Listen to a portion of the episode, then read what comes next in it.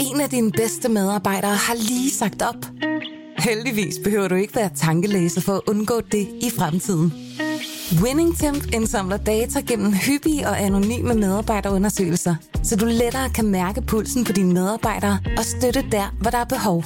Kunder som Alfa Laval, Orkla og Volvo bruger allerede WinningTemp og ser, at det øger trivsel, reducerer turnover og hjælper med at fastholde talenter. Få gratis gennemgang allerede i dag på winningtemp.com.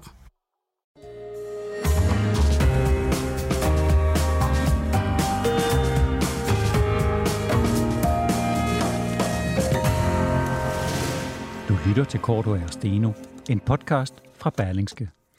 Læreruddannelsen er blevet karakterløs, og de kloge hoveder vælger den fra. Fordi de ikke orker at være omgivet af lave ambitioner og middelmodig arbejdsmoral. Sådan skriver en ung lærer, Martin Sidney Langdal Topf, i et debatindlæg i Politiken. Vi taler med ham her til sidst i denne anden time. Velkommen til, jeg hedder Jarl Kortova. Og mit navn er Torben Steno. Børne- og undervisningsminister Mathias Tesfaye varsler nu et opgør med skærmtiden i landets daginstitutioner, så barndommen ikke spildes på nettet. Men vil det hjælpe? Ligefrem et skærmforbud var noget, han var ude med, men allerede i dag er han faktisk ved at trække lidt i land på, øh, hvor, hvor, hvor øh, markant eller hvor militant øh, det skal være. Men øh, hvad er der egentlig blevet af regeringen ellers, regeringens ellers varslede tillid til lokale medarbejdere, altså pædagogerne i daginstitutionerne? Denne uges debat, den står mellem børneordfører for Socialdemokratiet, Astrid Krav, øh, og så skulle vi have haft Liberal Alliances øh, Dito Helena Artmann Andreas. Hun er desværre blevet syg, men hun har øh, sendt en øh, vikar, og det er vi meget, meget glade for. Og hun hedder Solbjørg Jacobsen og kommer også fra LA's folketingsgruppe.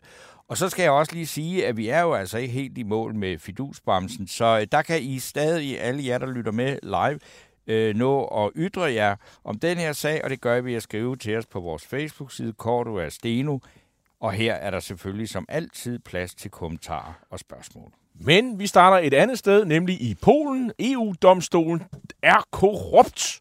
Denne ganske opsigtsvækkende kommentar kom øh, fra den polske justitsminister Zbigniew Ziobro, øh, efter at Polen havde tabt en sag ved EU-domstolen om det såkaldte disciplinærkammer, som regeringen har indført for, ja, nogen vil sige, lettere at kunne fyre dommere.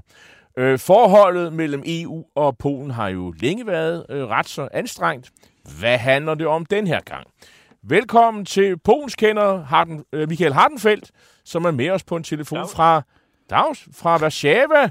Øhm, Michael, øhm, hvad er det? Altså, det lyder lidt som frustration fra justitsministeren, øh, når han kalder EU-domstolen korrupt. Han, han siger, det er jo blevet til øh, øh, mens de har været på jagt og under indflydelse af alkohol og, øh, og sådan noget. Øh, har han, har han Jamen, ret? lyder det ikke meget sandsynligt? Jamen, vi har faktisk... Torben og jeg har været nede i EU-domstolen i, i, øh, i Luxembourg, og jeg synes ikke rigtigt, vi... Altså, det er jo meget sådan almindelig, ligner sådan meget almindelig domstol, trods alt. Øh, hvad, hvad, er han frustreret? Jamen, selvfølgelig. Jeg ved ikke, om han er frustreret. Han er politiker, og jeg tror måske ikke, at sandheden er det vigtigste i hans verden. Det vigtigste, det er, at de mennesker, der stemmer på regeringspartiet og støtter hans verdensopfattelse, at de har nogle argumenter, og de har en forståelse. Så når han øh, får en dom, der går imod øh, regeringens politik, jamen, så må man jo finde på et eller andet. Så siger han, at, at domstolen er korrupt, og det er jo noget, de fleste mennesker godt kan forstå, fordi hvis man er langt fra magten, så ved vi jo alle sammen, at politikere og journalister og dommere, de er korrupte, og de kan godt lide at drikke, og de tager på jagtture. Så ja. det lyder jo meget sandsynligt, ikke? Med, med fest, med festmiddags. Og Polen lægger jo virkelig skov og jord til et utal af jagtture fra folk fra ja. hele EU, men måske ikke lige det der dommerpanel. Men, men, men det, det egentlig handler om, Michael, det er jo, at det her det udløber af en lang historie, som handler om det her... Øh, øh, kammer, øh, disciplinærkammer. Prøv, prøv lige Ja. at forklare, hvad det, Og det handler du, om. nu, nu sagde du, at det drejer sig om, at man kan fyre dommer, og det er nu ikke så meget det, for det er ikke så mange dommer, der er blevet fyret, selvom der er nogle få, der er blevet anklaget og som ikke har kunnet dømme. Men det drejer sig jo mere om, at de har lavet et politisk udnævnt domstolsråd, som er i strid med forfatningen, og det vil sige, at de dommer, der er blevet udnævnt de sidste syv år, øh, de er blevet udnævnt, fordi at de er gode regeringsvenlige mennesker, der, der øh, hvis det er nødvendigt, så afsiger de dommen på den måde, som de gerne vil have. Det gør de så ikke alle sammen, men nogle af dem gør. Øhm, og, og altså målet er jo sådan på sigt at få kontrol over domstolssystemet, og i det mindste at, at, at lægge et kraftigt politisk fingeraftryk på hele domstolssystemet, som ellers har været øh, neutralt Så det i vil forhold sige, til politik. Så det, de egentlig gør, det er det der med at magtens tredeling, det vil man sådan godt have opløst, øh, set med den polske regerings øh, øjne, så man ikke får alle de her alt for uafhængige domstole. Det er det, der er, øh, og, øh, det er det, der er planen. Det er i hvert fald sådan, det opfattes i Bruxelles og mange andre steder.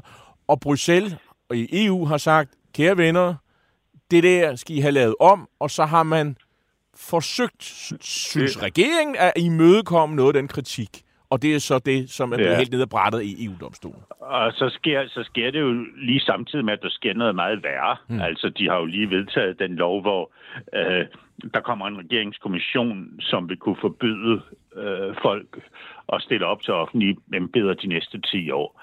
Den bliver kaldt øh, Lex Tusk, altså i øh, øh, Tuskloven. refererer til den tidligere premierminister, øh, og gå ind med en politisk udnævnt kommission, fuldstændig politisk udnævnt, der simpelthen vil kunne sige, du har arbejdet for russiske interesser, så du må ikke stille op til parlamentet de næste 10 år. Jeg mener, det er jo afmontering af demokratiet. Ja. Øh, så, så den kommentar skal jo ses i lyset af, at de er, de er blevet dømt endeligt for én ting, og så kommer der en ny øh, ting frem, som, som efter min mening i hvert fald er langt, langt værre end det, som har været tidligere. Øh, og man man skal jo bare argumentere, man skal holde fast i sin egen kernevælgere, og det gør de også, men de er jo nødt til at levere nogle argumenter, og, og folk er korrupte og tager på drukture. Det, det er jo et godt argument. Det er sådan noget, folk tror på. Det er der heller ikke nogen, der kan kontrollere. Men altså, nu, nu er det er jo en, en, bare den sidste runde af mange slagsmål mellem Warszawa og Bruxelles på det her, ikke? Og, og, og det er ligesom om, altså jeg, jeg tænker sådan, det er lige meget, hvad de gør, de der polakker. De- De får en næse hver evig gang, og så skriger ham herop, der sker ingenting, fordi det er alt for sårbart, og slet ikke her midt i krigen. Ja, jamen, det er da fuldstændig så, så. Det så, hvor det man... viser bare, hvor impotent EU er. Ja, og måske også til en vis grad USA, for USA har jo endnu større indflydelse i, i Polen, og den her sidste lov, den blev gennemført i ekspres-tempo, inden det amerikanske diplomati rigtig kunne komme i sving. Øh, øh, det er jo trods alt amerikanerne, der sender F-16-fly og hvad de nu ellers sender til Polen. Øh, men du har da ret. Det, der er ikke ret meget at gøre over for Polen. og Polen spiller jo også på, vi ved ikke, hvordan verdensordenen bliver, hvis og når krigen i Ukraine engang slutter. Øh, men, og der men- holder man så de forskellige muligheder åbne. Men der er jo en pengekasse, der er blevet knaldet i. Altså, nu så Morten Løkgaard med medlem af Europaparlamentet for Venstre. Han kalder det for en afgørende politisk sag, øh, sejr for retsstatsprincipperne. Den understreger, at EU er nødt til at fastholde presset på den polske regering og rulle reformerne fuldstændig tilbage. Vi skal sikre domstolens uafhængighed fra politisk indflydelse, ellers smækker vi kassen i og bremser EU-støtten. Og det sidste har han vel ret i. Det er Shopper nok rigtig bange for. Jamen er det ikke derfor, de har Ej, det, prøvet... det, var, er det, det ikke derfor, det de var har... dyb ironi, det jeg prøver. Og hvad, det jeg gerne prøver at forklare dig noget, det er, at hvis at vi taler om nationalfølelse, hvis vi taler om Polens storhed, eller en hvilken som helst nation, der føler, at den har en historisk mission, hvis man taler om det, så vil det, at andre lande går imod den, det vil kun være et bevis for, at hele verden er imod os. Hvis de smækker kassen i, jeg mener, det, det er jo i virkeligheden øh, godt, fordi det beviser, at øh, EU prøver at stække Polen, Polens berettigede ambitioner om at være blandt de store nationer i Europa. Okay. Ja, Men, men, så, men, men, men, men, så men, det er slet ikke det er slet ikke en trussel, der virker på nogen som helst måde. men, Øh, om der kommer lidt færre penge fra EU's pengekasser, det, det er ikke noget, du kan stille op i forhold til national stolthed, efter min mening. Det virker på en del af befolkningen, det virker på rationelt tænkende mennesker, det virker på dem, som er EU-orienterede, men de, de er alligevel imod regeringen, så der virker det ikke. Øh, over for kernevælgerne, over for regeringspartiets kernevælgere, som ligger på de der 30 procent, øh, der, der, der, der får det kun til at støtte, slutte mere op bag regeringen. Mm. Så det er jo også, man sige, det er simpelthen øh, kun noget, vi måske her i Vesten, og så noget øh, via medierne og sådan noget, egentlig går særlig meget op i. På gadeplan i Polen, der er det slet ikke nogen stor sag, det her. Altså, at, der går ud og siger, at EU-domstolen er korrupt, det er ikke nogen stor sag i Polen. Så, og Det der er ikke engang, altså ikke engang en opposition, som siger, at det kan man da ikke Men- men, have, at der er en justitsminister, der taler sådan. men, men, Jo, det siger oppositionen, uanset hvad regeringen siger. Okay, Øh, og, øh, så alt er, så- som det plejer. er der det. men Michael, jeg, jeg vil bare sige, altså sådan en udtalelse vil jo være mange andre steder at blive udsat for. Det her, det er jo, det er jo bimlende skørt. Det er sådan noget, man hører på det sådan yderste højre, eller måske det yderste venstre. Altså, sådan, altså det er ikke sådan knald i låget kommentar. Ja, men altså, altså, nu ved jeg ikke, højre og venstre, det er jo sådan blevet lidt gammeldags efter min mening, men øh, det, er jo, det er jo en nationalistisk regering, og, og Schopper, der hører til den nationalistiske fløj i regeringen. Øh, så selvfølgelig er det det. Men han, han siger jo det samme om sit eget polske retsvæsen, at det er korrupt. Altså, jeg mener, så hvis, øh, hvis det polske retsvæsen er korrupt, så, så er EU's retsvæsen Så- vel også korrupt. Så det er bodega-politikere, der kører Polen. Det er ligesom det, jeg har, får man, det er i hvert fald det indtryk, man får øh, lige nu. Godt. Det er, altså, nu er Sjobro, han er jo en mand, der hader jurister, han hader læger, og han er et eksempel på, hvad der sker, når folk, der hader dybt og inderligt, de får magt. Okay. Øhm, Tak skal du have, Michael Hardenfeldt, der var med os på en telefon fra Warszawa for øh, din indsigt og fornemmelse af, hvad der rører sig i, det, i, i polsk politik. Øh, endnu en gang tak. ja, kan du have en god dag. Hej.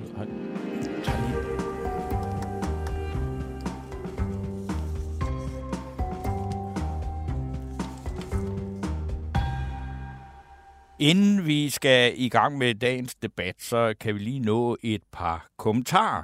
Og øh, jeg ved godt, der er, og det er vi glade for, der er mange, der skriver omkring, at øh, Berlingske har besluttet, at Gordo og Steno øh, skal lukke fra 1. september.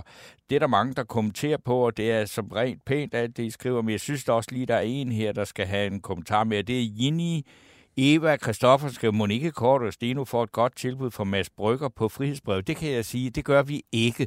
Øh, og, og det, som jeg også godt vil sige i forbindelse med det der til alt det med, om der er nogen, der kommer med gode til, det som mange øh, ikke har forstået, det er, at Berlingske har faktisk været utrolig generøse med at betale for det her program, fordi vi tjener ikke nogen penge til dem, der betaler os for at lave det. Og øh, det er der, øh, det er sådan meget den øh, moderne podcast virkelighed, det er, der er utrolig mange, der laver noget, men der er næsten ingen, der tjener noget. Og for eksempel, prøv at tænke jer, der er så vores trofaste lytter, som vi er meget glade for. Der plejer at ske det, hvis man siger, at I skulle betale bare en krone for at være, så er I væk. Og det er det, der er problemet med at lave sådan noget her, så det er ikke nemt at få det øh, finansieret. Der det er- synes jeg bare lige, jeg ville gøre. En, en. Så er der Annie Hedegaard, der også er meget trofast lytter, og det er vi også meget glade for. Hun skriver, kan I ikke sætte pausefisk på, i stedet for den forfærdelige musik? Og jeg vil sige, det kan vi ikke. Og så er der jo det, at øh, det er jo et radioprogram, og, og hvad skal man sige, pausefisk øh, i radioen, det bliver jo bare, altså det, det, der skal man derhen, som Johnny Madsen sagde engang omkring, hvor store tømmermænd han havde. Han sagde, akvariefiskene larmer. Og det er sådan lidt den situation, vi ville komme ud i, hvis det var, at vi bare øh, lå være med at spille det der forfærdelige musik, fordi så ville der ligesom ikke være noget lyd. Og øh, jeg synes også, det er noget forfærdelig musik, men det er det, vi har råd til, fordi det er musik, der ikke er afg- øh, der er ingen afgifter på det musik. Og jeg synes også, det er, jeg at blive sindssyg af at høre øh, et nummer, som er et øh, billigt opkog på øh, Jimi Hendrix kæmpe øh, hit øh, Little Wing, som man så bare har lavet lidt om, sådan, så man ikke skal betale nogen afgifter, og vi ikke skal betale nogen afgifter. Men det må I leve med at høre på. Øhm, nu, øh, vi har jo lidt øh, tid, som, som sagt. Øh, det, der er jo, noget af det, vi kan allerede konstatere, det er jo det her med, at, at øh, slagsmål om, hvem der skal nok være finansminister, det er sådan gået lidt i, i, i gang. Og, og, der, og der er, de begynder jo så nu at ringe rundt til socialdemokratiske kredsformænd og sådan noget, øh, om, om øh, hvem der nu foretrækker den ene fra, frem, for, den frem for den anden. Ikke? Og, øh, og der var der så, DR, de havde så fået fat i, i formanden for... Øh, et eller andet sted op i Nordjylland. Nej, nej, nej. Øh, øh, de havde fået fat i øh, formanden i... Øh, øh, hvad hedder det, Herning Nord, tror jeg, det var. Okay, ja, vi nærmer øh, så, som, øh, som sagde sådan noget med, at, hvad er sådan forskellen med, med Peter Hummelgaard og Nikolaj Vammen, så skriver han så, Nikolaj Vammen er stille, rolig og stabil, altid god til at finde parkeringspladser, når han skal hente børn. Han har ikke noget imod sig, sagde altså Per Nielsen, det hedder han, formand for Herning Nord. Så det, det, de hygger sig rigtig i Socialdemokratiet. Øh, jeg tror, alle har forstået øh, stikpillen her.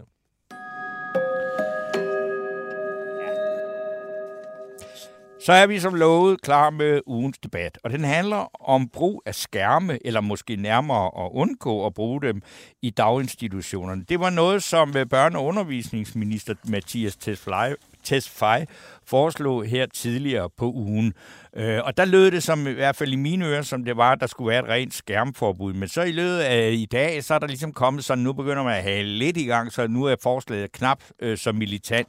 Men vi vil gerne øh, diskutere det her, og øh, med os nu har vi ministerens partifælde, Socialdemokraternes børneordfører Astrid Krav, Velkommen til dig, og ligeledes øh, velkommen til øh, dig, Solbjørg Jacobsen, som ikke er børneordfører, men vikar for Liberal Alliances børneordfører Helena Artmann Andresen, som desværre er blevet syg. Men tusind tak, fordi du kommer, Solbjørg Jacobsen.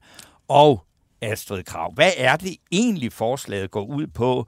Øh, anden, fordi det var virker det sådan lidt, at han har trukket lidt i land, og først så var det et totalt forbud. Jeg tænkte bare, Altså, er det ikke bare for, at nu skal man altså lige øh, lave et eller andet, som virkelig siger, nu gør vi noget ved noget? Hmm.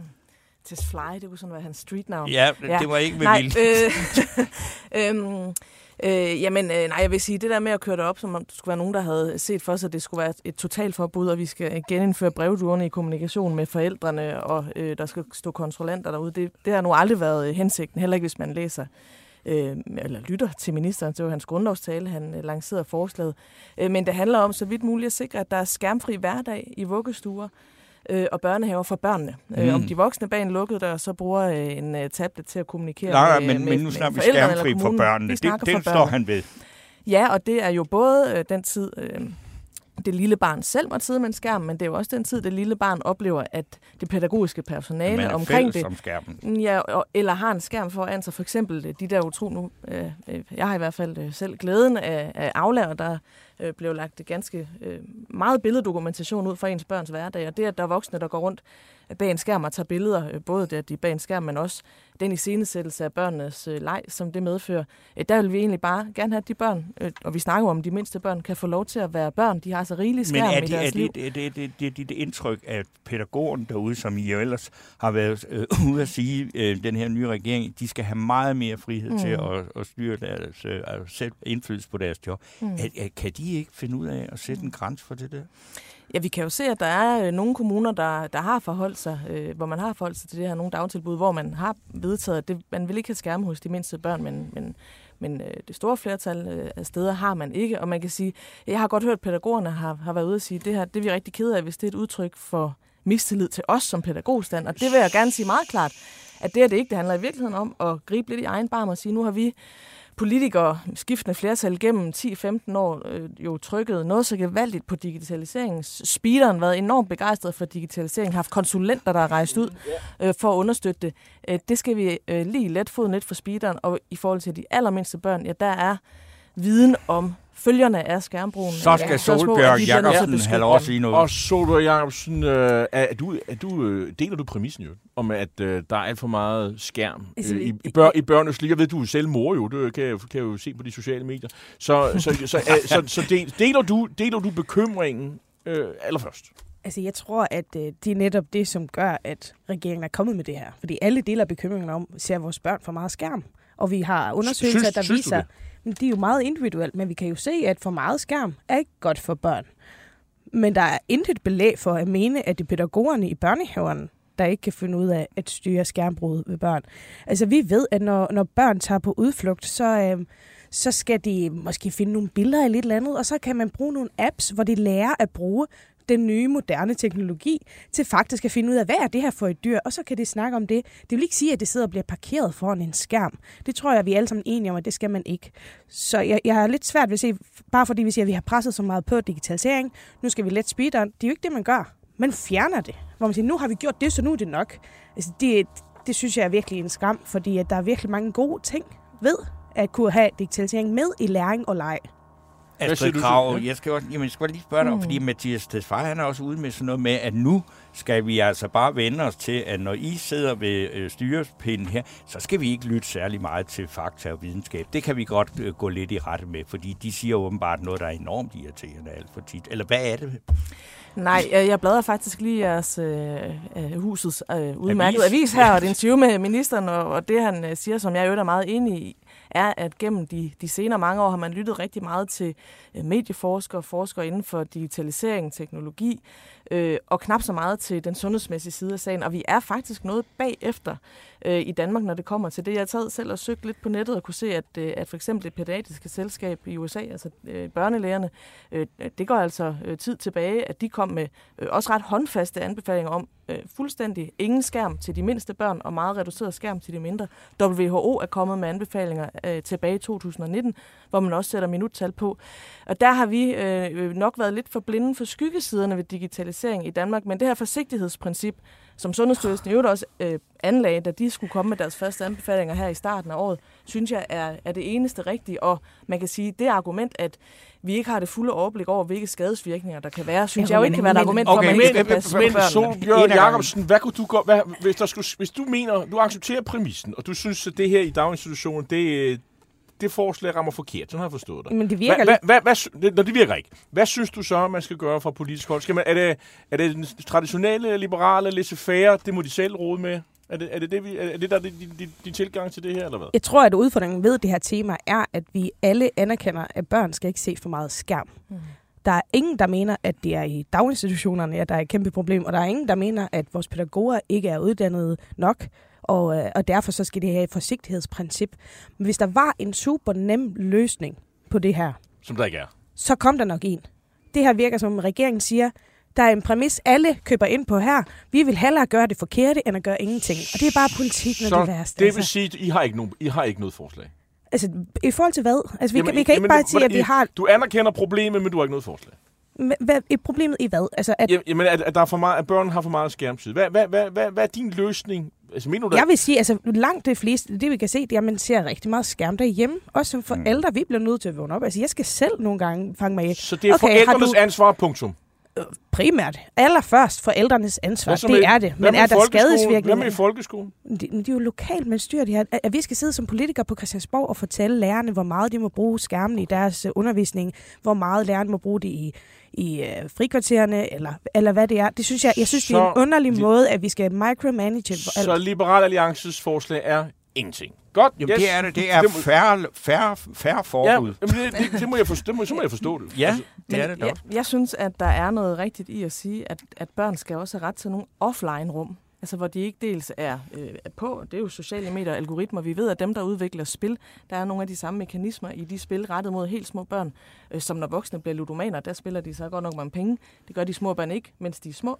Men det er nogle af de samme mekanismer i hjernen. Vi, forskning viser, at jo der er en sammenhæng mellem, hvor lang tid i løbet af dagen du har en skærm, og hvor lang en søvn du har. Men for små børn er det jo fuldstændig afgørende. Det er der jo ikke nogen, der anfægter, men, men er det ikke rigtigt, at det der, der gør, at børn sidder foran de der skærme, det er, når de er derhjemme, fordi forældrene ikke øh, sætter mm. ind over for det. Mm. Hvorfor skal det så lige pludselig være overflyttes til daginstitutionerne? Mm. Jeg forstår det Jamen, der er ikke nogen tvivl om, at børnene også har øh, øh, vældig meget skærm derhjemme, og de her tal, der viser en voldsom vækst i skærmbrugen, at altså, stigningen er jo så stor, at det kan, lige før det ikke kan lade sig gøre, hvis det kun var i dagtilbudene. Ikke?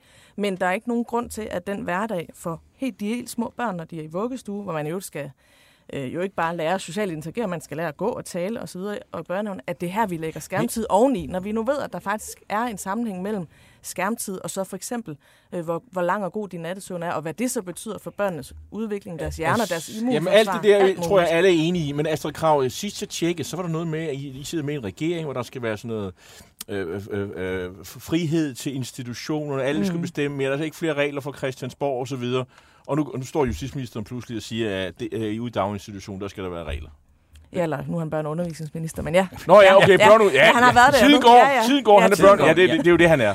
Yes. Øh, men altså, øh, ja, han, Han har været det, Han har været Ja, mange ting allerede. Tess Fly, Han er selvfølgelig børneundervisning. Det er derfor, vi, det er derfor han siger sådan, som han gør. Ja. Men, men altså, men, men øh, så, ja, det, det, det, det undrer, tror jeg, rigtig mange. Mm. Og så er det, er det, kommer der mere?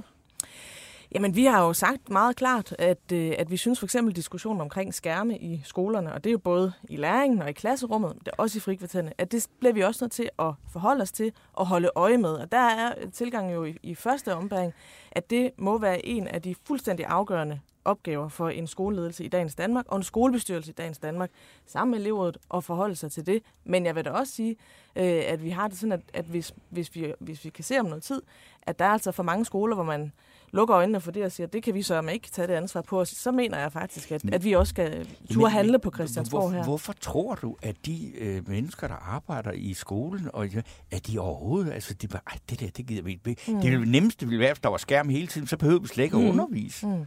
Jamen, der er vel to ting at sige, øh, sige til det. Det ene er, at jeg anerkender, øh, og det har jeg også gjort øh, ved andre journalistiske kolleger, at man faktisk rigtig mange steder øh, er begyndt at forholde sig mere kritisk til det her med skærmene lokalt. Det er rigtig vigtigt. Noget andet er, vi har jo fra politisk hold været med til at mose på den modsatte vej. Det er jo os, der har øh, afsat penge og besluttet, at der skulle være digitale konsulenter i styrelser, øh, som skulle rejse rundt og understøtte, Mm. mm. at digitalisering fandt sted. Og, og der tror jeg sådan set, at, at, øh, at det er ret fornuftigt, at vi lige får trukket lidt på speederen. Jeg vil da selv sige, at der kommer en ny, noget ny forskning på det her område, som viser noget om, om skadesvirkningerne, og når vi ser, hvordan det går med de unges mentale trivsel, fremvæksten af diagnoser, så synes jeg, det er rigtigt at lægge et forsigtighedsprincip her. Men Solbjørg, altså, når, altså jeg vil lige høre, ja, øh, når jeg hører det der ord øh, forsigtighedsprincip, så får jeg sådan nogle kuldegysninger tilbage Corona. fra coronatiden, Ja, ikke? hvor jeg tænker sådan, hold da kæft, men hvis jeg bare kigger på min nabo ude på gangen eller ja. et eller andet, så må jeg hellere tage det ekstreme forsikringsprincip og vende ryggen til. Eller hvad, hvad er det, du mener Jamen, man med kan et sige, der- Og hjælp det mod mistrivselen dengang. Jamen, Ja. Det er jo, at øh, det er rigtigt, når man kigger... Sundhedsstyrelsen lavede nogle anbefalinger i januar. På, det gjorde de på baggrund af nogle meget omfattende, jeg tror, der var fem store litteraturstudier. Når man kigger på det, der ligger til grund af forskning, så siger de jo, og det, det vedstår jeg mig også gerne, at der var, det, der var der mindst sådan meget håndfast viden, det er for de mindste børn. Men det er jo ikke et argument for, at vi så skal vente og se øh, de øh, triste resultater, vi ser for større børn, hvad det betyder for deres øh, mentale trivsel osv., udfolde sig hos de små. De resultater, vi kan se, er for eksempel, at det betyder noget skidt for børns søvn, og vi ved, hvor meget det betyder for små børns udvikling. Og det er derfor, jeg snakker om et forsigtighedsprincip. Vi skal ja. ikke gå og vente til skaden er sket.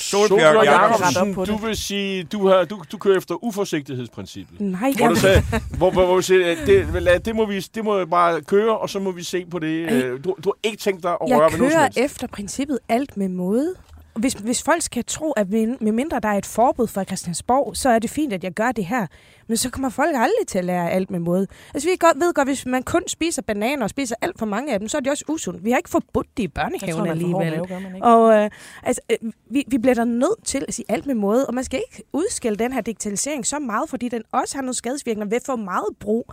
Der er mange børn, især børn med øh, for eksempel autisme eller ADHD, hvor man kan have nogle digitale redskaber, som man kan Og inddrage. nu taler vi med i- alle, ikke? Og, Nej, nej, men de har overhovedet ikke forholdt sig til det, hvor jeg tænker, har jeg forholdt Men- jer til, hvor vigtigt et redskab det er for pædagogerne, og skal de ikke have det i deres værktøjskasse? Vi Må jeg, må, jeg, må jeg ikke bidrage med lidt fra den virkelige verden? Jeg har en søn, der går på en privatskole. Der har de jo for lang tid siden øh, sagt, at der er ikke nogen øh, Mm. mobiltelefon. De bliver indsamlet om, om morgenen, og så bliver det udleveret om eftermiddagen. Øh, og, og, og altså... Sådan er det også på min børns offentlige. Ja, men altså, altså, altså det, det, det, det fungerer jo, og, øh, altså, og så er der selvfølgelig nogen, der har en ekstra mobiltelefon. Øh, sådan, de Altså en smuglet telefon? Ja, ja, eller så hvad? Nå. det, ja det, sådan er det jo. Det er jo mennesker, vi har med at gøre. Det, det, det findes jo. Altså, dumme er de jo ikke, de Der er ikke nogen, de kan mennesker. skrive med godt nok, fordi alle de andre har ikke Men det er, mo- det er mobiltelefonen. Jeg er sikker på, at det alligevel har skærme i undervisningen. Ja, det har du fuldstændig ret i. Ja. Og hvad og så? det er op til lærerne at vurdere, hvornår det er relevant, og om mobiltelefonen. Jeg synes ikke, vi fra Christiansborg skal sætte regler for alt det, som er usundt for folk. Det fordi kan man jo... fjerner alt Det, det er jo en politisk det. holdning, men jeg tænker sådan, hvis man virkelig vil gøre noget af det her, så skal man simpelthen overhovedet... Skal man fy- først starte med at forbyde forældrene overhovedet at få børn, og dernæst, så må man overhovedet ikke... Altså, så skal det jo være jo forbudt voldsomt derhjemme. forsigtighedsprincip. Stop med hårde bananer også, Men altså, altså. tem, altså øh, Socialdemokrater og ikke mindst dit gamle parti SF, de elsker jo at lave lovgivning langt ind i soveværelser og private. Man kan kunne hjælpe med få hjælp til... Altså, alt er et problem, som staten skal tage sig af, men det er næsten aldrig forældrene. Hvordan kan det være? Altså, det, det er jo der, øh, det største problem opstår. Men jeg tror, det er vigtigt øh, at høre, øh, at der ikke er nogen, der påstår, at det her det er så greb bød, så har vi løst problemet med, øh, med hvad, altså jo, der er mange greb, der skal tages. Det handler jo også om, hvordan vi kan regulere, hvad det så er, der er på de skærme, øh, hvad det er for nogle algoritmer, den der nye AI-ven i Snapchat, som ungerne ikke kan slippe for, øh, som kan hjælpe med selvskade, øh, viden om fake news, hvad kan man stole på, hvad man læser. Hvad, altså der er jo helt utrolig mange diskussioner i det her. Det er ikke taget med den ene, men det her handler om at sige, når det kommer til de allermindste børn, så den viden, vi har, ser ikke for god ud, øh, og man kan være bekymret for den viden, vi får i forhold til, hvad det betyder for deres grundlæggende udvikling, deres hjerner, deres søvn, øh, deres, øh, deres øh, evne til at lære at indgå i sociale relationer. Det kan vi ikke gamble med. De kan ikke sådan være forsøgskaniner. Og, og så i forhold til, hvad vi blander os i, altså vi besluttede jo også politisk fra centralt hold, at vi ville have øh, røgfri hverdag, at øh, man kan godt sige, kunne pædagogerne ikke godt selv regne ud, at de ikke skulle stå og ryge lige uden for lågen til børnehaven, eller man ikke skulle stå og ryge i skolegården. Det, det lavede vi jo også en ændring i Det loven, der sikrede, og det er jo omkring 10 år siden, da jeg var sundhedsminister. Jeg tror da ikke, der er nogen, der vil gå tilbage og sige, øh, at, øh, at det er, jo, at det er Og forkert. Liberale, at vi, øh, liberale alliance. og det kan være, at der er nogle enkelte, der synes, at, at, det, at vi ikke skal sikre børnene øh, røgfri øh, hverdag. Men ligesom vi gjorde det, så synes jeg, det er at sikre øh, de allermindste, at de kan have et rum i deres hverdag, hvor de er offline. Nu skal jeg, synes- Jacobsen have lov til. Jeg synes, det, jeg synes, det er virkelig, virkelig svært at tage seriøst, at man, man sammenligner skærme og cigaretter. Cigaretter er kun skadelige. Det er kun skadelige. Ja. Skærme er altså ikke kun skadelige, det er skadeligt ved overforbrug. Og det er jo det, som vi bliver nødt til at have for øje her. Det er skadeligt ved overforbrug. Og der er ingen dokumentation på, at det er i daginstitutionerne, at overforbruget sker. Så at sige, at det skal have et rum, et offrum, for, for at skærme dem for, for noget, som vi ved kun er skadeligt ved overforbrug. At, at sige pædagogerne, I har måske haft et dejligt værktøj her, som har kunne hjælpe jer i noget øh, god læring og leg. Det må I ikke bruge mere, fordi vi politikere vi er bange for, at I bruger det for meget. Altså, jeg synes, det er træls, og jeg kan ikke Krav, det. der er en, en lytter, der hedder Martin Sibast Laugesen. Han skriver direkte til dig. Nej, Astrid. Så skal der ikke laves en lov. Åh, oh, nu flyttede min skærm. Så, øh, så jeg må Det- godt kigge det på den endnu. Så skal der ikke laves en lov, så, kan, så, øh, så kommunen kan skifte ledelse. Så kan kommunen skifte ledelsen ud, hvis den løber fra opgaven. Er det en privat skole, kan forældrene jo bare flytte børnene et andet sted hen. Altså, det er jo ligesom det, der man siger. Det, det er jo, hver gang vi har fået lavet en lov, Altså, så er den utrolig svær at komme af med, også når den viser sig at være overflødig. Jamen, det er jo noget af det, vi generelt bliver nødt til at være bedre til at tage, øh, tage på os som, øh, som Christiansborg. Jeg vil sige, på børne- og undervisningsområdet, øh, at de fleste af de aftaler, vi har lavet indtil videre, de handler faktisk om at fjerne ting, som tidligere flertal har, øh, har indført. Øh, så så den, altså, den grundlæggende pointe, var det Martin han hed, har, med at vi på Christiansborg jo løbende skal forholde os til, hvad er det egentlig for en regulering, vi har lavet i vores samfund? Er der noget af det, der enten er overflødigt, fordi vi er blevet klogere, eller er der noget, der ikke har virket, som vi troede? Øh, Så er meget enige, så har vi da en opgave. Og derfor skal vi også følge med her. Og begynder det på et tidspunkt at vælte ud med publikationer, der, øh, der viser det modsatte, at der ikke er noget at bekymre sig for i forhold til de allermindste børns udvikling, øh, så skal vi da selvfølgelig forholde os til det, men det er bare ikke det grundlag, der ligger lige nu. Åh, oh, det er det nemlig. I står nemlig ved at indføre en lov, hvor vi har dokumentation for, at... Eller ingen dokumentation for, at det er det, der skal til. Så, så før vi overhovedet har indført den her lov, så har vi allerede intet belæg for, at det er det, der skal til.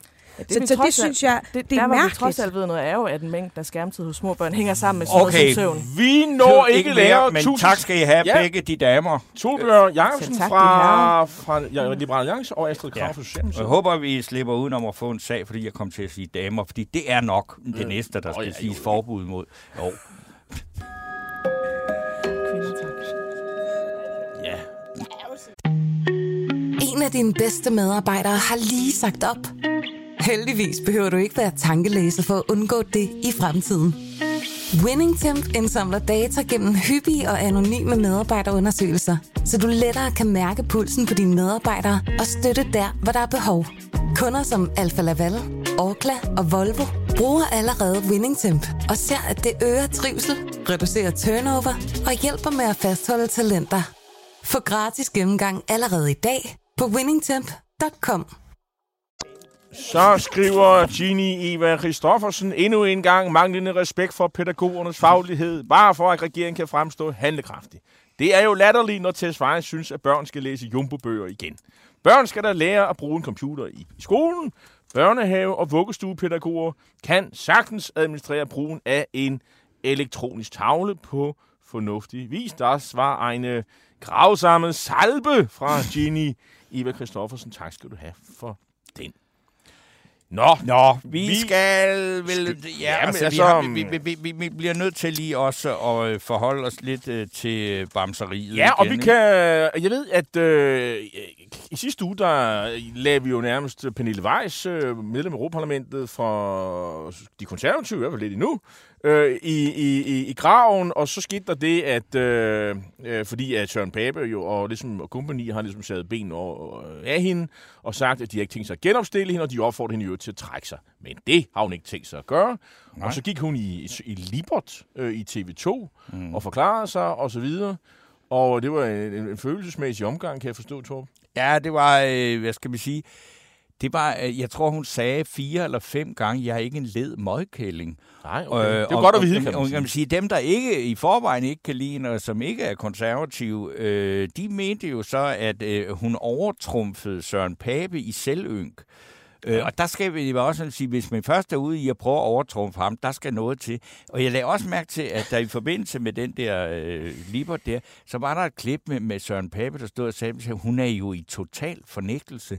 Og jeg kan sige, altså noget, der kommer ud af det her, det er, at det konservative frem, øh, Folkeparti fremstår fuldstændig mærkværdigt latterligt. Og fordi at Søren Pape jo alle ved, at, at partiet venter bare på at finde den øh, mand, der skal afløse ham på posten. Og det eneste, der så egentlig giver ham taletid i medierne, det er enten ynk eller øh, udskamning eller fyring af deres øh, europaparlamentarikere. Jeg synes, det er meget mærkeligt. Hun har ikke tænkt sig at lægge sig ned. Nej, det har men, hun men ikke. Hun har ikke- men tænkt det er sig at bare blive på posten. ikke en sag, hun kan vinde. Det Nej, er, det det kan er hun slut. Og det hun kan jeg- jo måske, altså Men- det, at hun ikke vil blive, ikke vil gå, det kan man sige, det er fordi, at hun på den måde vil- vise, at hun synes, at det er uretfærdigt. Ja, ja, men altså, det har man jo så mulighed for. Nå, Torben, kvaliteten af de lærere, vi uddanner på professionshøjskolerne i dag, er alt for ringe. Det faglige niveau er øh, eksempelvis for svingende. Dansklærer, der ikke kan stave. Historielærer, der ikke har kronologisk overblik. Hmm. Og blandt de unge lærere er der for langt mellem de passionerede knoklere, der går ud og bliver kulturbærere og faglige fyr- fyrtårne på skolerne. Dels fordi for få dygtige studenter vælger læ- læreruddannelsen, dels fordi uddannelsen ikke formår at fostre en stærk lærerkultur. Og dels fordi for mange af de dygtigste tager en kandidatuddannelse og finder på noget andet at lave, fordi de ikke orker at være omgivet af lave ambitioner og middelmodig arbejdsmoral. Disse ord, ja, det er jo ikke nogen, jeg har skrevet, men de, dem kunne man læse i en kronik i den her uge i Politiken, og kronikens forfatter, han hedder Martin Sidney Langdal Topf, og øh, Martin Toft, du skulle være med os på en telefon fra den skole, hvor du arbejder. Velkommen til programmet. Ja, tak skal I have. Altså, ja, altså det kom fra hjertet, har man indtryk Det er af. en Øh, ordentlig bandbulle. Hvorfor, hvorfor følte du trang til at skrive den kronik, som jeg lige har citeret for, fra? Jamen, øh, den trang føler jeg, fordi at, at jeg nu synes, vi ser nogle af de konsekvenser, øh, som det har, øh, at man har udviklet læreruddannelsen på den måde, man har gjort de sidste 20 år. Dels, øh, dels at man jo har øh, hvad skal man sige, skåret en del i undervisningstiden, og, og man kan sige arbejdspresset på læreruddannelsen, og at man jo også har bevæget sig fra seminarierne over på professionshøjskolerne og nogle steder også på nogle meget store øh, uddannelsessteder. Så det, det er kvaliteten, der er, er, der er faldet, og jeg har også indtryk af, at det er sådan meget mere selvstudium, hvor det i gamle dage var sådan noget, hvor man mødte ind, og så havde man nærmest en skoledag, ligesom i gymnasiet. Øh, er, er, er det rigtigt forstået? Ja, det er rigtigt nok, og det bliver jo et problem, fordi at læreruddannelsen har en, en relativt bred øh, sådan socioøkonomisk og også kulturel rekruttering, og det, det tror jeg sådan set også, at den skal blive ved med at have. Jeg skriver jo, at det kunne være fedt, hvis vi også fik lidt flere af de dygtigste studerende ind, men, men grundlæggende mener jeg jo, det er vigtigt, at vi lærer en mangfoldig flok, og at der også er lærere, som selv for eksempel har haft vanskeligheder ved nogle af fagene. Det tror jeg er en, er en pædagogisk fordel, men det kræver jo så en læreruddannelse, som er enormt kulturstærk, og som emmer af, af, af lærerfaglighed og af faglig stolthed. Ikke? Og det er svært, når, øh, når den er blevet øh, forandret, som den er. Og altså, er det, er det sådan øh, politisk attentat imod øh, lærernes faglighed, eller øh, man har lyst til at effektivisere, effektivisere og spare penge? Øh, er, er, er det, hvordan, hvad er din analyse?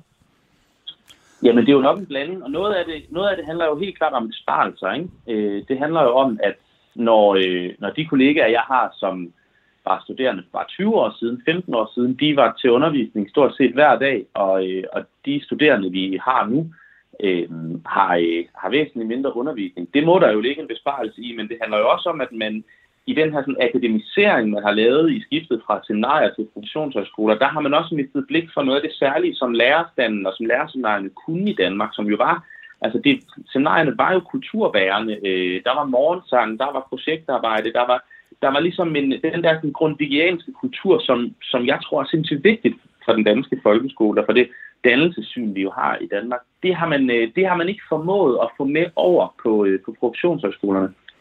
Og det, du, det, du, det, det kunne godt se mig prøve at få uddybet, Torben. Jamen, det, når du siger det, altså det, det der, fordi det, det er jo sød musik i, de, i, i mange politikers ører, det du snakker om, med Grundtvig og alt det der. Vi har lige hørt Alex van Opslag sidde, han har næsten skrevet en hel bog om det, og så alligevel, og så siger du, det er, det er simpelthen forsvundet ved, at man begyndte at rykke, altså at seminarierne blev til professionshøjskole. Ikke? Og så spørger ja, jeg, jeg, jeg, jeg spørger jeg hvad, har du diskuteret det med nogle politikere, eller hvad? Fordi der har været masser af diskussioner om folkeskolen, og, og om den her mislykkede folkeskolereform. Men det du siger med, at der, er, der har udviklet sig til en slap arbejdsmoral, og, det, og de, øh, dem med de høje gennemsnit vil ikke være læger og sådan noget. Er det noget, du har diskuteret med nogle politikere, eller er det først nu, du henvender dig til politikerne? Nej, det er det ikke, fordi jeg synes at der er en, der er en generel berøringsangst omkring, øh, omkring det her felt. Vi har også lige set en valgkamp, hvor at, øh, alle har været enige om, at der er krise i sundhedsvæsenet. Men meget få så har gribt fat i, at øh, det jo også skal have noget at gøre med, at, øh, at sygeplejerskeuddannelsen, den, øh, den har svag rekruttering. Altså det, det er som om, at det er et, det er et felt, politikerne har, fornemmer jeg, har, har svært ved at røre ved, fordi de ved godt, det koster. Mm. Øh, altså det, det koster knaster, hvis vi skal have en, øh, en stærk læreruddannelse. Og den stærke læreruddannelse, du snakker om, det er en tilbagevend til dengang, at der var øh, både prestige, og det var sjovt at gå på seminariet, og hvor man havde mange flere undervisningstimer. Ja, lige præcis. Altså man kan sige, at vores, vores uddannelsessystem er jo bygget op af de her ECTS-point, og i princippet så er et, øh, et studieår, det er jo det samme antal ECTS-point, uanset om man læser medicin, eller man læser på CBS, eller man læser til lærer. Men problemet er bare, at den arbejdsbelastning, der er, den er slet ikke sammenlignelig.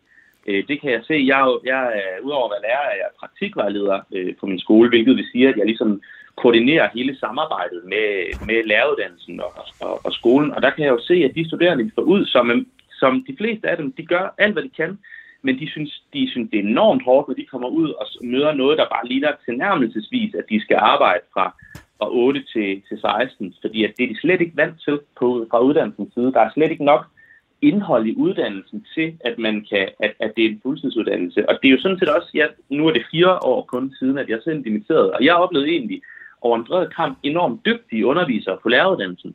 Men der er ikke den, for, der er ikke den fornødne tid øh, til at, at, at komme i dybden med stoffet. Der er ikke den fornødne tid til, at man kan arbejde på den der måde, som gør, at man kan skabe en kultur, hvor at, at det er jo emmer af skolefaglighed og lærerfaglighed og dannelse. Men Martin Sidney Langdal, top, det vil sige, det er ret modigt, når du siger, det er kun fire år siden, du forlod en professionshøjskole med en lærereksamen, at øh, du simpelthen skriver, at de mennesker, der går der nu, det er folk med middelmodig arbejdsmoral, og, de, og, og det er en uddannelse, som ikke er i stand til at tiltrække øh, hvad skal vi sige, de, de bedre, øh, og dem med de høje karaktersnit og sådan noget, fordi der ikke er nogen prestige i Men altså, er, øh, er det virkelig så slemt? Fordi jeg ved jo, det er jo sådan en fordom, der har kørt blandt mange. Jeg vil sige, kan du ikke blive andet, så kan du altid blive folkeskolelærer, fordi du behøver ikke have noget særligt højt snit, og du behøver ikke at lave ret meget, og du har nogle enormt lange ferier. Jo, og man kan sige, at det, der er vigtigt for mig, det er jo, at det for mig handler om systemet. Og det er også derfor, jeg var enormt uh, træt af politikens overskrift, som, som i høj grad fik til at handle om individer. Men det, jeg skriver, er jo netop, at det er, det er et system, der ikke skaber den arbejdsmoral. Fordi vi må jo vi må bare sige, at når vi, når vi på læreruddannelsen rekrutterer et relativt et bredt udsnit, og også øh, mange studerende, som har forholdsvis lave gennemsnit i gymnasiet, jamen, hvad gør, at du har et lavt gymnasiegennemsnit? Det kan der selvfølgelig være mange faktorer, men noget af det, det er jo arbejdsmoral. Ikke? Øh, og, jeg, og jeg tænker, at det handler jo ikke om det enkelte individ, men det handler om, at læreruddannelsen skal jo stille krav, og så jo samtidig stille øh, mulighed for feedback og vejledning og undervisning, sådan så vi rent faktisk på læreruddannelsen kan indsocialisere folk i, at det her job, det er med vigtigt. Så derfor er det, det er nødvendigt, at vi knokler de timer, vi, øh, vi får løn for. Jeg er jo heller ikke ude i, at vi skal arbejde mere, end vi får løn for. Men, øh, men, men det handler jo om at skabe en, en arbejdsetik og kultur, hvor at vi, øh, hvor at, at folk de knokler. Øhm, du, øh, øh, der er sådan et ord, der går gennem det her. Du, du er meget ude efter akademiseringen, eller pseudo-akademiseringen af, af uddannelsen. Og jeg har lidt indtryk af lige nu, at der er faktisk sådan et, en erkendelse, et opgør med, med det. Altså, øh, at man generelt øh, overuddanner øh, øh folk i det her samfund, øh, at det, at alle skal være akademikere, det, det, det, det, er, det er der ligesom ved at blive taget et opgør med. Øhm, mm. og, og på den måde passer dit indslag. Du, du synes ikke, at læreruddannelsen skal akademiseres, øh, har indtryk af. Og, du, og, og så er der også det her med, at du siger, at uh, i gamle dage, der var der en, en læreruddannelse på Sale, som skulle være noget helt fantastisk, og så har vi, men i dag, der er det Campus Carlsberg, der er så kulturløst, at det lige så godt kunne være en sygeplejerske uddannelse, eller en ny knopskydning af CBS. Øh, det synes jeg også, det må du også gerne uddybe, hvad du mener med, med det. Ja, det var et langt spørgsmål med mange aspekter, ja, men, men jeg er jo helt enig i, at læreruddannelsen er en praksisuddannelse, og der sker jo også skridt i den rigtige retning. Nu kommer der jo en ny læreruddannelse, som starter her til september, eller en ny studieordning, hvor der blandt andet bliver skruet lidt op på praktikken, øh, der bliver skruet lidt op på undervisningen i undervisningsfagene, øhm, og det tror jeg er rigtig godt. Det tror jeg er et sted at starte. Jeg tror også, at det, at vi øh, nu kommer til at have studerende i praktik på hele første og andet studieår en dag om ugen, det tror jeg også er godt, fordi de kommer ud af en del af en skolekultur fra starten af og løbende i løbet af deres undervisningstid. Øhm, men hvis vi kigger på for eksempel praktisk musiske, som jo også er noget af det, særligt vores kære undervisningsminister også er, er meget optaget af, så kan man sige, jamen de kollegaer, jeg har, som nærmer sig funktionsalderen, de har jo hovedsageligt, altså de har jo både haft idræt og musik og billedkunst. Der har, jo, der har man jo på lærerseminaret mødt alle de der praktisk musiske fag, og det er jo også med til at styrke, at vi så øh, arbejder praktisk musisk, ikke kun i de praktisk musiske fag, men at jeg også som historielærer føler mig klædt på til at arbejde med, med historieformidling ind i billedkunst for eksempel, hvis jeg er klædt på til det. Ikke? Så, så det handler jo også om at styrke den der brede faglighed, som, også, som, som jo også hænger sammen med, at, at det at læse lærer, det er jo også, skal jo også være en almen øh, det, det skal også være almen ikke? Og den almen dannelse, den siger du, den er der så generationer af lærere, der øh, i dag, som den har de bare ikke, og det er, afspejler sig i den måde, de underviser på.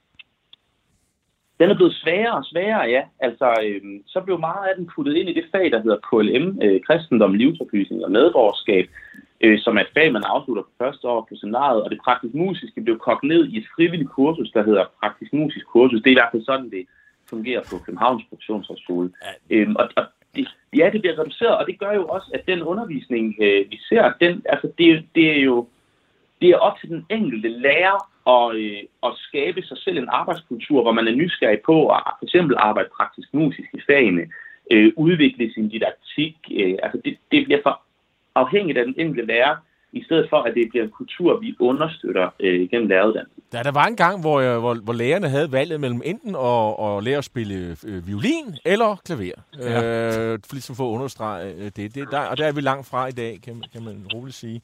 Det, det sidste, jeg lige øh, ja. vil øh, følge op på, det er jo det her med, med Campus Carlsberg. Altså, hvad, hvad er det, der er så forfærdeligt ved Campus Carlsberg? Har du været der? Nej, jeg har aldrig været der. Har I været der? Ja, jeg, jeg stopper næsten hver dag med S-toget, og jeg kigger derop, og jeg synes ikke, det er så rart. Jamen, hvad, prøv, prøv at fortælle os andre udviden ja. om, hvad, hvad er der så, det er så Altså, jeg, øh, jeg har jo ikke selv været studerende på øh, Carlsberg, men var så heldig at være studerende på læreruddannelsen på Nylandsvej, det der i sin tid hed Frederiksberg Scenario, som, og som jo også stadigvæk findes. Ikke? Men, men det, der jo er med, med Campus Carlsberg, det er, når man kommer derud, hvilket jeg gør med jævne mellemrum i forbindelse med min øh, praktikvejlederopgave, så, så oser den jo ikke lige frem af, af lærerfaglighed. Altså det er, vi taler hvide vægge og sådan en meget, meget stor institution, som, som lige så godt kunne være alt muligt andet. Altså en læreruddannelse, den skal jo ose af lærerfaglighed.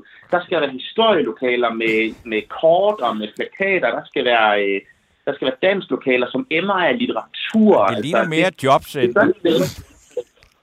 Ja, det gør nemlig så. Altså, det, og det, jeg mener virkelig det, jeg skriver. Når du står der, så aner du ikke, står du på en læreruddannelse, det er jo øvrigt også en pædagoguddannelse, ikke? står du på en, en professionsuddannelse, eller står du på CBS, eller står du på Institut for Psykologi, det, det, der er ingen kultur der. Og jeg ved godt, det tager tid at skabe kultur, men det er også svært at skabe en kultur på en uddannelsesinstitution, som er så stor, og hvor folk, øh, hvor de studerende jo også kun er... Øh, en halv dag øh, af gangen, eller øh, tre dage om ugen, øh, alt efter hvordan det er skruet sammen. Altså. Tak skal du have øh, for dit... Martin øh, Sidney Langdal, top. For et meget tankvækkende indlæg, som jeg synes øh, fortjener at blive læst. Ikke mindst af politikeren. Øh, og I selvfølgelig også blandt øh, lærere og det med undervisningsmiljøet. Og tak fordi du tog dig tid, øh, ja. sikkert i en travl hverdag, og for at tale med os. Så også lige, du skal vide, Martin, jeg, jeg prøvede og havde faktisk en aftale med Moderaternes øh, undervisningsordfører, Rasmus Lund Nielsen. Men, øh, og det er jo ikke øh, på nogen måde desværre, men han har lige fået et, øh, en lille baby, som der var nogle problemer med, og derfor så kunne han ikke være med øh, i den her diskussion. Men jeg tror, det er en, vi skal prøve at vende tilbage til for nogle politikere til at tage udgangspunkt i det, du siger. Ja, det kunne være fedt. Men uh, tak fordi, at I, uh, at I rækker ud. Jeg synes, det er en enormt vigtig debat. Det har du ret i. Tak. Godt. Tak skal du have.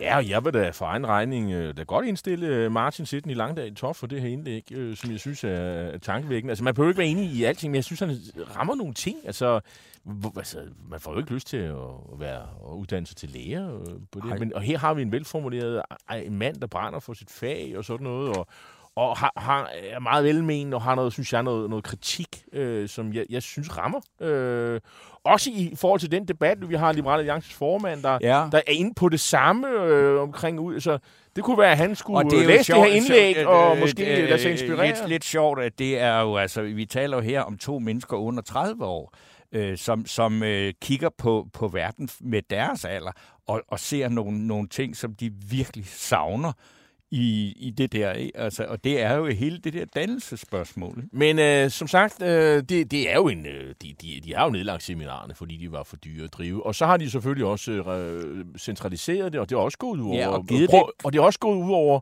øh, øh, provinsen. Ikke? Altså, ja. hvor de har jo mistet øh, seminarerne, og det, nu plejer jeg jo ikke normalt mit hjerte at bløde helt vildt øh, for den dagsorden. Men altså, øh, det, det kunne, måske har man lukket for mange seminarer. Det er også bare omkring. enormt og, og man har, man, og man har, Der altså, er ikke noget, der hedder seminarium mere. Det er et begreb, er, er, nej, er, er, er ordet på, seminarium, det er jo, det, på, hvorfor skulle det væk? Det er altså, på, øh, og, på, på historiens det professionshøjskolen. Første gang, jeg hørte det der ord, så tænkte jeg, hvad er det?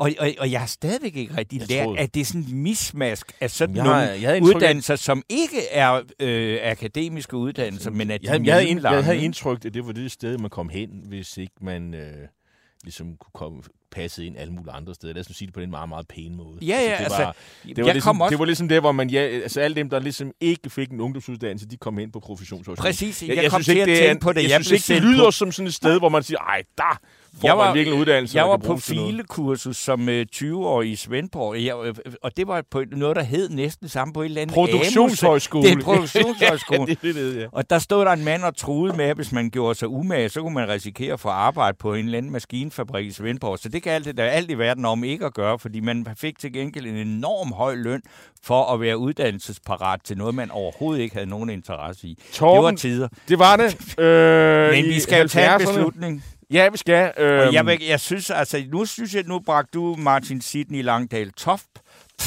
på banen øh, som bamsemodtager. Og jeg, jeg, jeg er lidt tilbøjelig til at gå i den retning, men samtidig så har jeg sådan set tænkt hjemmefra, jeg synes faktisk, at øh, Alex van Opslags bog er god, og jeg synes, at øh, det, han er et bud. Han er det borgerlige Danmarks leder. Fordi det I er hvert fald en, øh, ideologisk. Ideologisk ja. er han, øh, og han, øh, han rækker langt op over, hvad der ellers Det er i Blå Blok. er en fremragende bog. Skal vi ikke Den er, bamsen jo, for den er velskrevet, den er indsigtsfuld, den er egentlig stadig morsom, Og den er også den lidt er modig, god, den er øh, også tænksom, også en visse steder lidt populistisk, men Jo, det, jo. det skal, der skal være plads til ramachan, og måske kunne den være lidt mere konkret. Ja, vi vi glæder jeg- os til toeren, sige, at hvor, vi, jeg- hvor vi at- ser alle de konkrete forslag fra, fra Alex van Opslag. Men altså, Den skal huske den som dels... Ej, det skal Ja. den ikke. Det, men det kunne være fantastisk at give den til samtlige medlemmer af SF, ja, og så jeg de vil få det rigtig, rigtig dårligt, altså, mens de læser den. Hvis man er borgerlig og interesseret i sådan lidt, øh, i, i lidt ideologi, og, og så er det en let læst, fin bog, vil jeg sige. Jo, og så det der med, at han og trækker som- det liberale væk Ja, fra den der konstante fokusering Og det på er jo... at sænke afgifterne på lystjagter. Og ikke? jeg altså, synes også, det samtidig er et øh, ordentligt løs i røven, undskyld mit franske, til alle de borgerlige øh, politikere, der ikke har skrevet nogle tanker og idéer. Og der er han jo faktisk indtil videre ret enstående. Altså ja. I hvert fald dem, der... Altså Søren Pind øh, Søren Pape. og, og, og Bertel Hård, og, og det er ligesom dem, der har skrevet ja. Noget, og de er foranværende. Nu kommer han. Vi glæder os til at se nogle Søren, Søren venstrefolk, Pape kunne godt have brug og for nogle konservative, og nogle øh, andre, der kan der skrive nogle Nå. bog om, hvordan de synes øh, noget, med noget samfundskritik. Det vil vi gerne se. Men Alex van Opslag får bamsen, og Ja, vi siger tak tillykke. for den her uge. Og øh, i teknikken, der sad Nils Glistrup Malmos fra Silkeborg, mm. og øh, programmet blev produceret af Leo Louis Feigenberg. En af dine bedste medarbejdere har lige sagt op. Heldigvis behøver du ikke være tankelæser for at undgå det i fremtiden. WinningTemp indsamler data gennem hyppige og anonyme medarbejderundersøgelser, så du lettere kan mærke pulsen på dine medarbejdere og støtte der, hvor der er behov. Kunder som Alfa Laval, Orkla og Volvo bruger allerede WinningTemp og ser, at det øger trivsel, reducerer turnover og hjælper med at fastholde talenter. Få gratis gennemgang allerede i dag på winningtemp.com.